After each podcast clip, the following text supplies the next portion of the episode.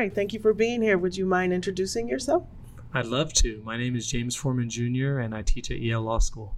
You have a fascinating life, or at least it appears to be from my point of view. And um, I've always imagined either growing up during the civil rights movement or being raised by someone who was involved in it. Right. How has um, your parents, like, what was that experience like of having the father that you have? Yeah. So, I mean, you know, I have to be real about it. There was a lot that was hard because um, my dad traveled all the time, and no, we didn't have any money.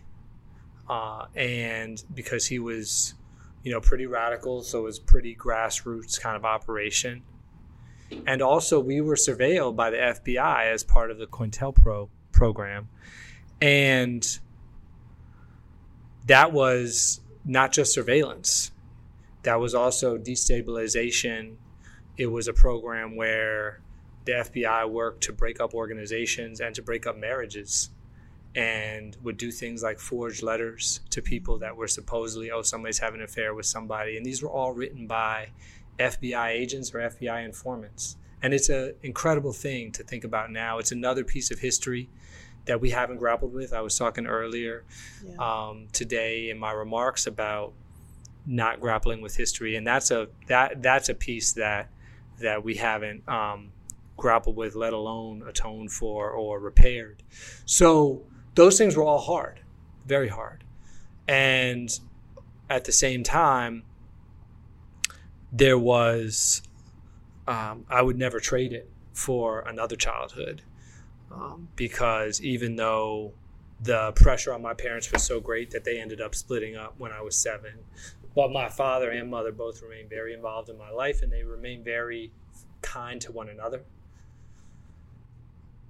What I got to see was I got to see firsthand how individual people working in community with allies can transform the nation and do things that everybody said was impossible and do things that um, folks said would never happen. And so that was inspiring because it's created an attitude in me that, well, like let's do this like if i want to do something you know the same i think attitude that you describe for yourself where you say i came into this foundation and i want to start take i wanted to start taking issues of racial equity and criminal justice reform seriously you know a lot of people don't have that mindset a lot of people don't think they have the power to make that change and so one of the things about growing up where i grew up is i always knew i had that mm-hmm. capacity and i had that power Really interesting. So your your mother's white. Yes. Your father's black. Yes. And we have this tremendous period of time, an extension of of what has happened in the past, where we um, talk about allyship and we talk about what does it mean to have cross-cultural conversations and you'll never understand what it's like to be african american in this country um, so don't so don't even even try it and so here you've got these two fantastic people working for the cause of justice that raised you. How did how did that play out in terms of you know you use the word ally and and I imagine that there were probably perspectives on both sides that really created I imagine a fantastic balance for you. I think that's right. I mean I I'm grateful to my mother for so many things, but one of the things that I'm most grateful to her for is that she knew that she was going to raise us as black children. That's how we were. That's just what my parents. It was never even the whole biracial. Like that's not even a term. I think I learned that heard that term in college, wow. and so that was just how they did it. And my mom also thought it was important to, as black children. So remember, I told you they divorced when I was seven.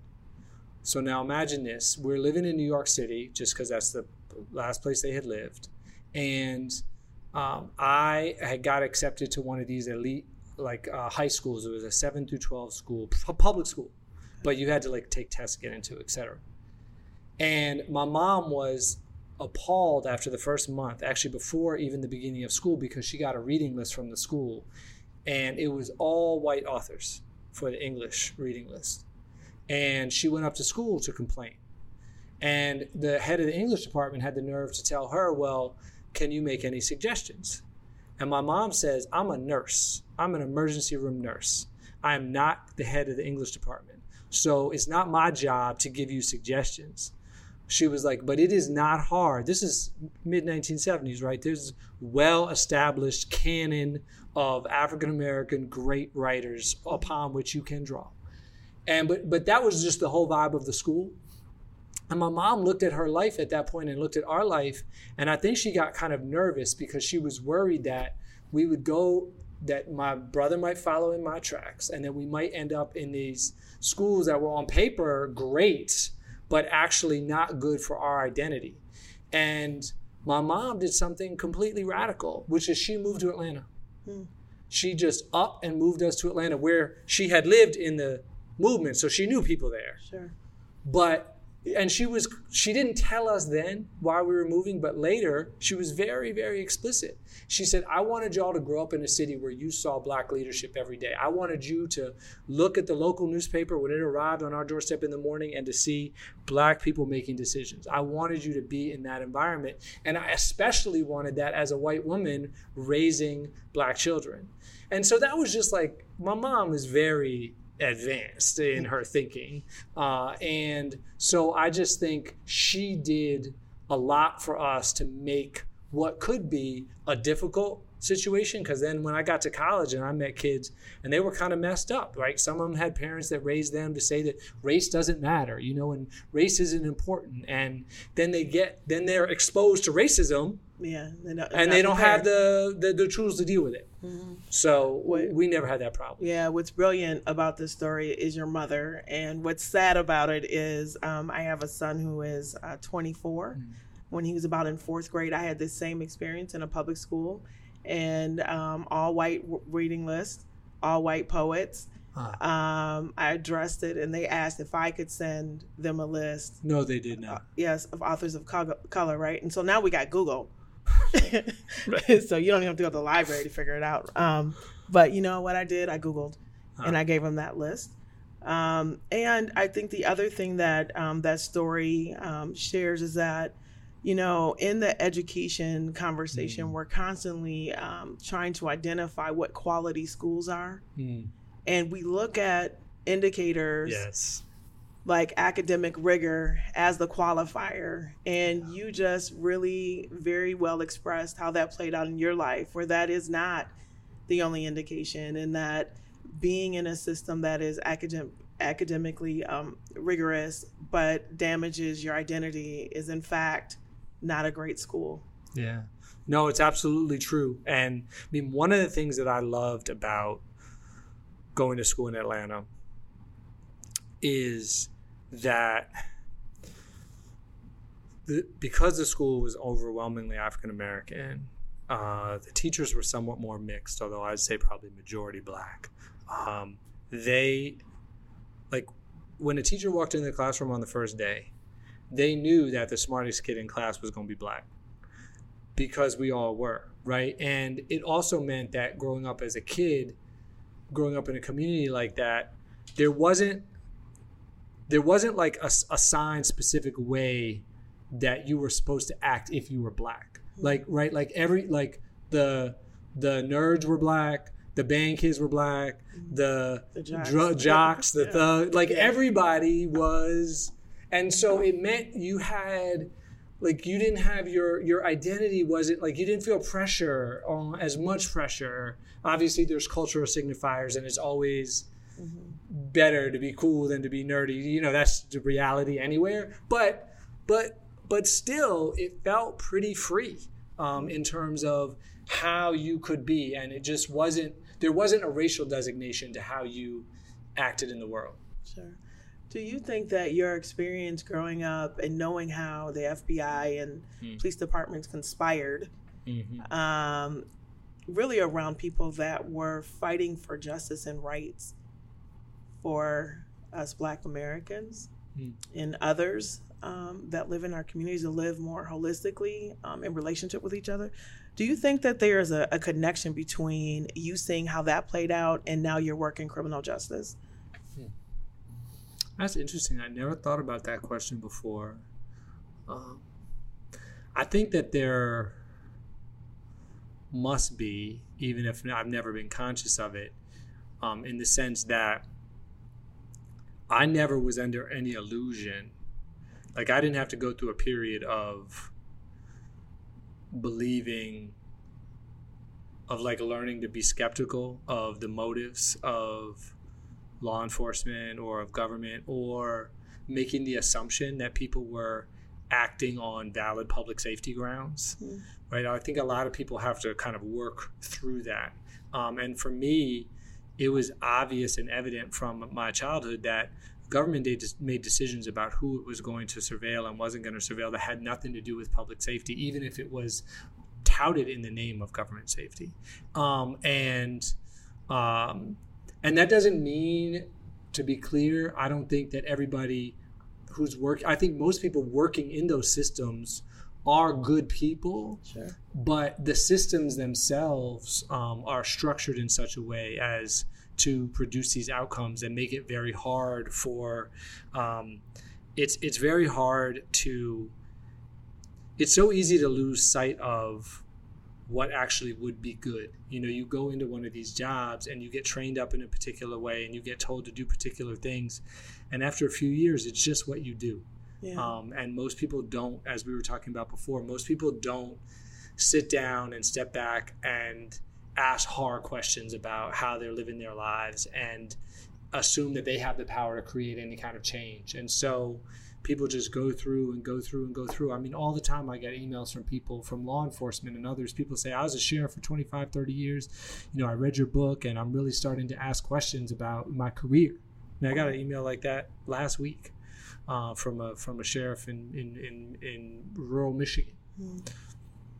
The um, questioning one's career is really interesting in in, um, in the times that we're in and we're seeing it come up, and it's come up in past elections rel- relative to the Clintons mm. um, and the Bushes and others that um, push policy that we say have led, that has led to mass incarceration. And we have a narrative around that, around the race construct around it, around who participated in that and for what reasons. And your book really talks about mayors and, and how communities of color um, partnered in those efforts. Um, and for most case, really good reasons around it because we were having the crack epidemic, mm-hmm. you know, communities were just unsafe. And so we, we made decisions at that point. Do you think that we're reconciling with those decisions at this point? Yes, yes, and no, right? It's always to an extent. I mean, when I look at you know, a lot of what I write about and take as my source material is from Washington, D.C. and majority black city council. Right now, Washington, D.C. City Council has become almost like a laboratory of reform. I mean, they are doing a lot of interesting and aggressive things. Um, in terms of trying to cut back on some of the choices that were made in the past. Mm-hmm. You know, one of the pieces of legislation that recently passed that I think is can be a model for the country um, is uh, second chance legislation, which says that anybody who is serving a sentence of uh, longer than a particular period of time, 15 or 20 years, is eligible after a certain number of years to go back before the original sentencing judge and file a motion for a new sentence that will be based on how they've lived their life since they've been in prison. And what's so powerful about that is that a lot of those very long sentences were handed down in this earlier era when people were incredibly scared and, and, and I don't think could even see really uh, some of the damage that they were doing. And now, um, uh, a lot of the judges are getting some of those motions and they're some they're being granted. You know first when i first heard about this people said oh it won't make a difference because the judge that gave the sentence they're not going to reduce the sentence. Why would they do that? They gave it. But it turns out that when presented with evidence of all the classes that somebody took and the role that they play in the prison to try to mentor and tutor other mm-hmm. um, men or women who are incarcerated, um, plus the passage of time and and plus the research on adolescent brain development. You know a lot of these things weren't available when the initial sentence was imposed. And so so i i see i see that happening. You know i also see places where you know the, the district attorney in los angeles you know jackie lacey is one of the most is african american woman and she's she's like could have been back in the book you know? Um and so it's both. I think that there are, uh, but I think the hardest thing, honestly, is for the people that were already in the position of authority to, like DC Council, there's been a lot of change of personnel. So it's easier for the new people to come in and say, let's take a different tack. What's harder is for a DA or a judge or somebody who was doing it in the 80s and 90s to even see the error of their ways because none of us really wants to mm-hmm.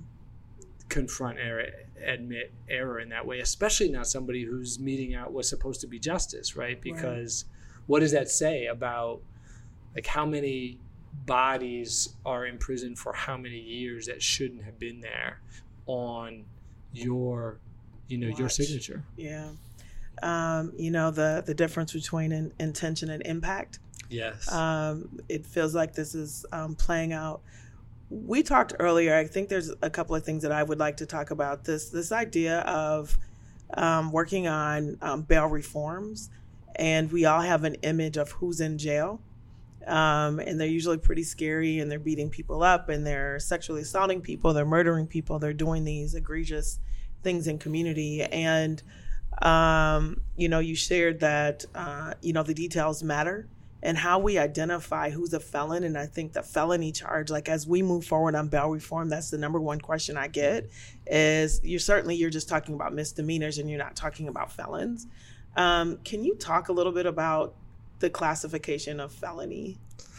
Yeah, I mean, I think that there's two things that get lost when we use a label like that.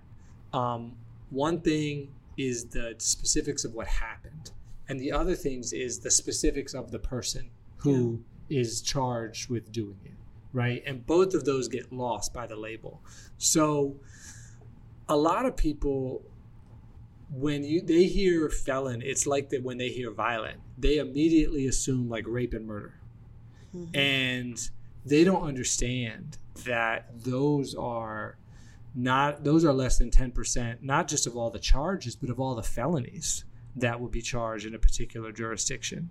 That a lot of cases that are charged as felonies are could be a theft of if somebody walks in this room right now and takes my backpack I don't know Minnesota law, but in most states, and I bet here, that's a felony because there's something of value. My laptop is in here. And so it's a value, it's a more than $300 worth, and that's a felony. If somebody, I had a client who broke into a building. It was basically a it was an unoccupied um, uh, uh, like auto plant kind of not uh, uh air conditioning plant okay. to sleep. That's a felony because he was break he was breaking and entering at nighttime. Um, so uh, you could have um, four kids in a car with a gun all of them get arrested, and the prosecutor's practice is to charge everybody with possession of that gun. And that's a fel- not just a felony for that's a considered in most places a violent felony. It might be something that triggers, depending on the jurisdiction, mandatory minimum. So you might be in the back left seat, it's under the passenger seat in the right. You don't even know the gun is there, but you're charged with possession of that gun. And again, these are all people who are presumed innocent. They haven't they haven't had a chance to tell their story. Right. So they're but they're held. They're locked up just on the basis of the charge. So that's the charge. But then you also have what do we know about who's being charged? I mean, my client who was trying to sleep uh, in that air conditioning plant was homeless and was suffering from mental illness and now receiving treatment That's not unusual, right? And so, uh, in most cities in this country, the largest largest provider of mental health treatment is the local jail. The largest provider of mental health treatment in the country is Rikers Island Jail in New York, and the second largest is the Los Angeles County Jail, and the third largest is the Cook County Jail in Chicago. And so, what's happening is that all of these frayed or non existent safety nets net out in the criminal justice system and they net out in jail. And so you have somebody, so when I say, say you're not talking about felonies, I want to say, well, what I am talking about is the guy that broke into the abandoned plant to, to find a place to sleep and was suffering from addiction and mental health treatment and couldn't get services because the waiting list was too long, mm. but they were cold. I'm talking about them. Yeah. How do we feel about that? And that's the thing. Once we start to tell some of these individual stories, I think we can move beyond the label and move beyond the scare, move beyond the fear. Mm-hmm. Yeah, I think that's right. When you, um, it feels to me like there's a movement around criminal justice reforms or people understanding more around mass incarceration. And I've learned even today from you is that that's a newer term, or actually maybe even in the book, um, a newer term, or um, nonviolent drug offenses, right? These are things that I just assumed were always around and kind of the common um, understanding of of of, um, of the criminal justice system. Um, so my question is, um, it feels like there's um, growing movement, and I think some of that may be to the visibility of of some of the stories, similar stories like you just shared, and um, in a few of my conversations, I talk about Kalief Browder, and I just feel very obligated um, to that young man to just tell his story wherever I can. Right? In jail, three years, Rikers for stealing a backpack, and um, the visibility of that story, and I think celebrities getting involved do you think that those are some of the um, the reasons why it feels like there's a growing sort of effort and movement around reforming these systems, or you know, can you can you share from your point of view what you think is happening right now across the country relative to this issue? Absolutely. I mean, when I first started working on this, when I was became a public defender in the '90s, there was no i mean the bipartisan consensus existed but it was in the other direction. It was a consensus to lock up more people for longer in worse conditions. Mm-hmm. I, I, was i started at the public defender's office um, more or less the same month that the crime 94 crime bill passed. Um, so that's how i that's the era in which i began which is why when i walk into a room like this and i see that um, the foundation has been able to convene 200 people or more all to talk about this one issue, you know, a bail reform. I just I can't even believe it. There would have been I mean when I mean there would have been nobody in the room. It would have been whoever convened the meeting would have they, they would have been there by themselves. and so I think that's a sign of one crime has gone down for basically 15 years straight in this country. And the result of that is that there's a little bit more openness to thinking about over incarceration as a problem. You know, in DC, crime is as low as it was in, since the early 1960s. And, you know, Leave It to Beaver was on television. And that's a show that I've never even, you know, had heard of, but then somebody showed me this show with like this like you know family and suburban the cleavers and and that was america that was being portrayed at the time. And so the idea that our crime rates would be like that at a time when you know people don't think of as a as a violent time in this country and it wasn't i think is is a sign. So the other thing um, that i think has happened is an advocacy movement has grown up um, from from the bottom. And these are activists and advocates, nonprofit organizations. One of the things that I think, one of the reasons why building a robust nonprofit infrastructure, I think, is both so important to creating the moment that we're in now, as well as propelling it further. You know, Patrick Patrick Sharkey, who's a sociologist, has done uh, this terrific research, and he has found that um, you can actually measure by the increased number of nonprofit organizations in a particular community that for every 10 um, that arrive or increase in number, you can measure the crime reduction which they've caused. And so it's a direct correlation that as you build up this capacity, you drive crime down.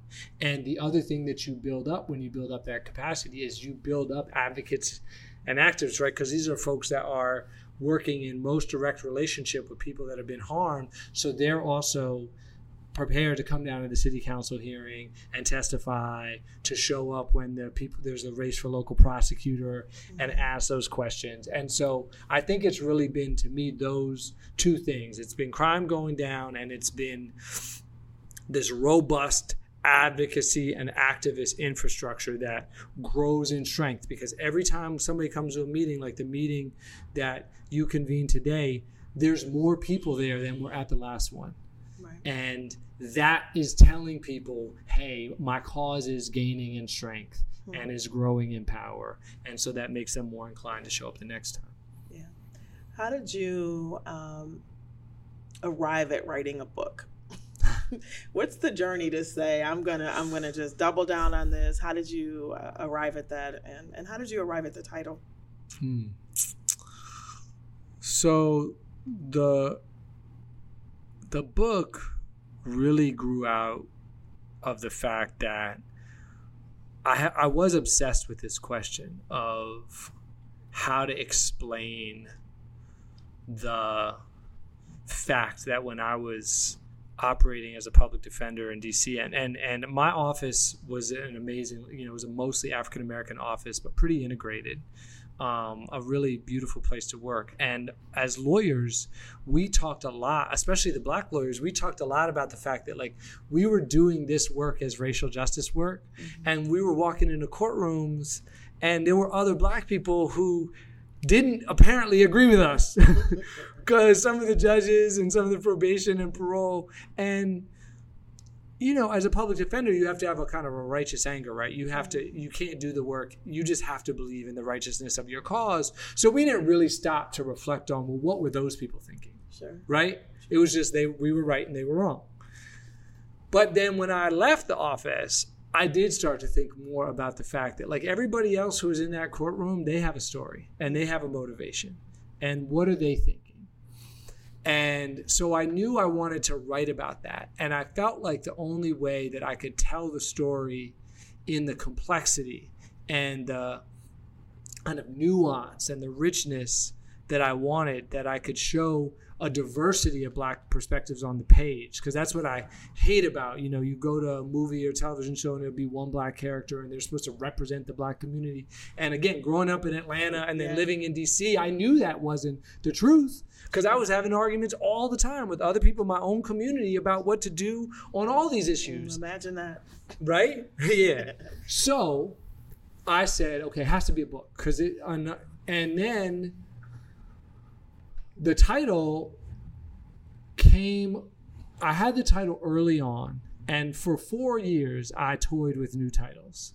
Uh, the the title is from a line in the introduction because after I describe this scenario in court where the judge, African American judge, locks up my African American client and invokes the civil rights movement as a rationale for doing it, I have a question in there which says, How did this community end up locking up so many of its own?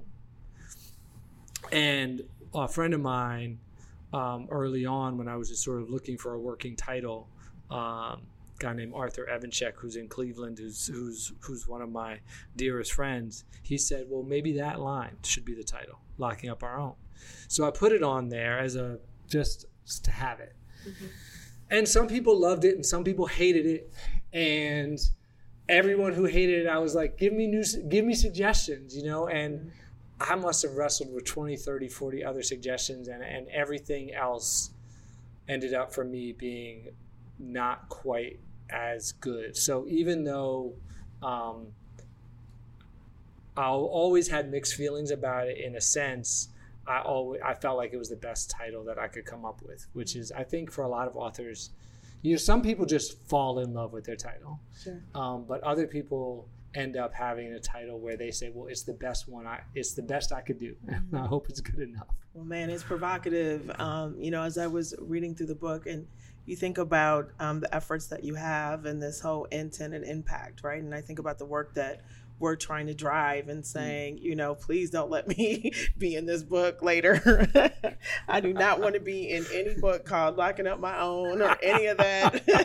you don't want to be on. in the sequel. No, so I need I need to have the right filters so that we know we're not making decisions that continues the harm that's been done on community. Mm. Um, you know, and uh, the other thing that we we talked about in the book, and I think that probably um, is demonstrated in the story that you shared about being in the courtroom with other black folks that had uh, you know a different point of view than you on it um, is this idea of going back to the civil rights movement and you know we have this, um, this sort of vision of everyone getting along and mm-hmm. even now i hear we need to have this unified black agenda or this unified community agenda or can we all just agree to this one thing and move forward mm.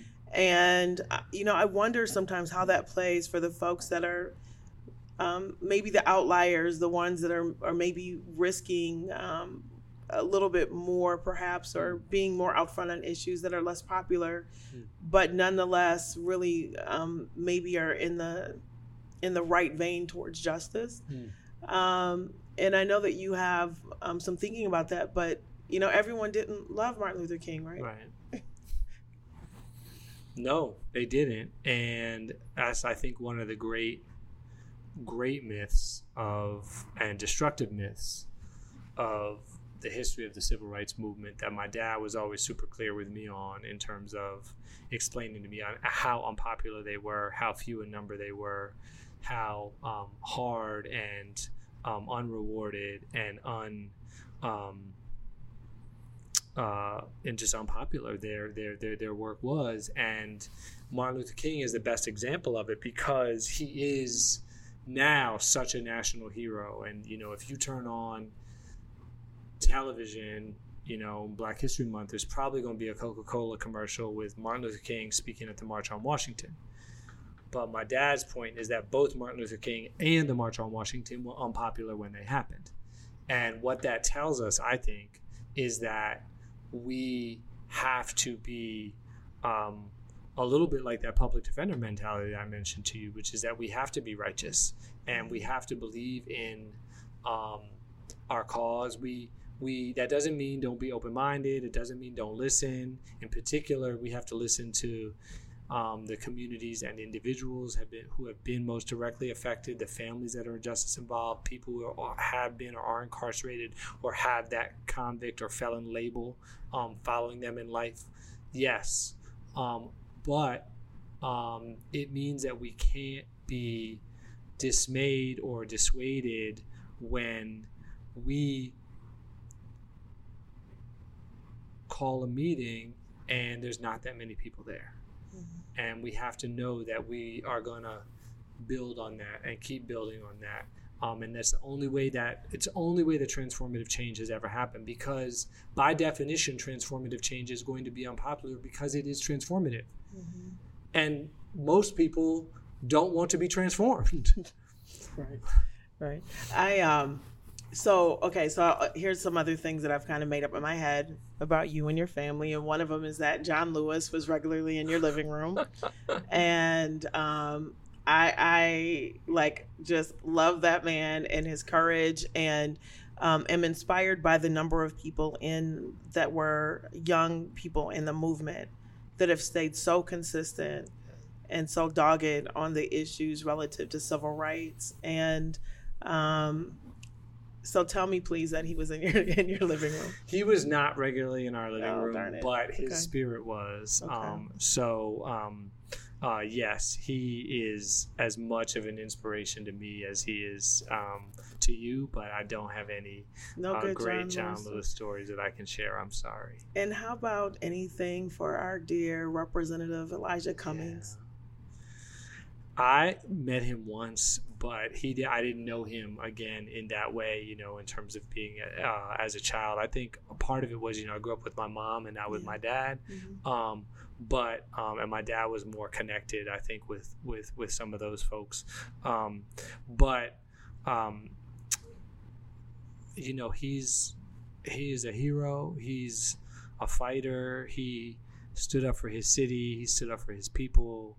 Um, he was somebody who kind of grew and changed with the times and was open to absorbing new information, right? And um, was never not progressive on criminal justice per se, but became, you know, more so. Mm-hmm. Um, and I think that, you know, he obviously you know, stood up to the president on behalf of Baltimore very recently, and I think it's significant that um, you know he's the chair of the oversight committee, and that work, I think the work that they're doing right now to oversee the current uh, administration, and to my mind, it's admitted lawlessness, um, is uh, is absolutely um, essential and critical. And I think that um, I think that they're going to go forward, um, inspired by by his life and his lessons and his history. And I certainly know that I am. Yeah.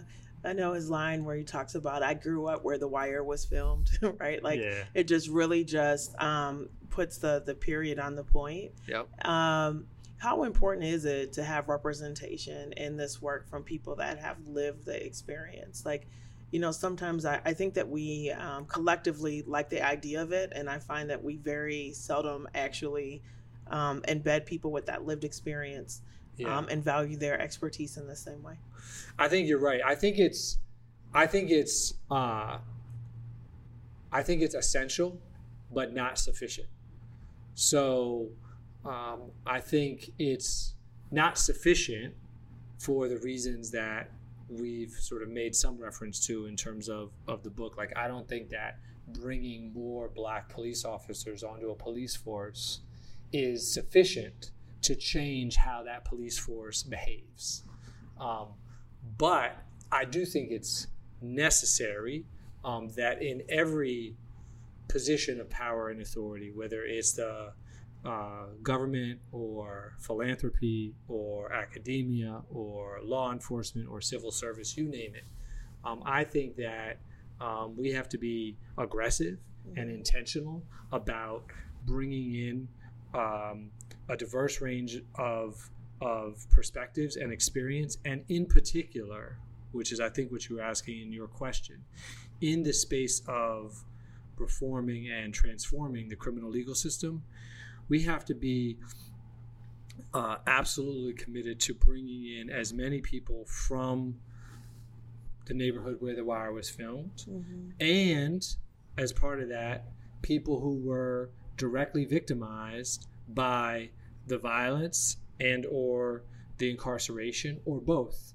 and so that means um, community members who people who have been uh, locked up people who have been arrested people who have been incarcerated um, that uh, they need to play leadership roles um, in in the movement it can't be a movement that talks about people um, sure. without having them um, in direct uh, positions of power and authority. And it mm-hmm. can't just be the like community outreach position. Right. You know, it also has to be embedded in the leadership of the organization. Mm-hmm. Can you say more about why um, bringing in more black officers into uh, the police department won't necessarily? I think that that we sometimes have trouble making this distinction between the people and the system. Right. Well, and certainly we value it, but right. that there there's some pretty seeped yes practices I mean, and policies. Yeah, there's you know there's something about policing that trips us up. Like if I were to tell you does more does hiring more black firefighters going to change the way the fire department fights fires? I think your first reaction would be probably not. And now, I still think it's important to hire more black firefighters, even if they. Now, policing is, of course, different because the function that we give them um, assumes maybe some level, greater level of of understanding connection intimacy with the people that they're you know the thing they're doing isn't like this fire that i'm going to go Sure. like spray water on right so i'm not trying to say it's exactly the same Mhm.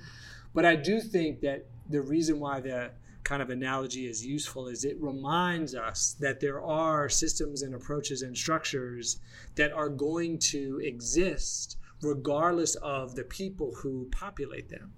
And so, while I think hiring more black officers and promoting more black officers is essential, both from a reparation standpoint, because people deserve the opportunity to have good jobs, um, and also potentially from a change standpoint, but only if it's also accompanied by other measures, by changes in training and changes in oversight. I mean, think about, you know, uh, DeRay McKesson talks about this all the time. He talks about how um, if your punishment was to go to training, would it change your behavior? Right? But that's what we do with police officers typically who uh, break rules, sometimes who break the law, is this non punishment of, well, we'll give you some more training.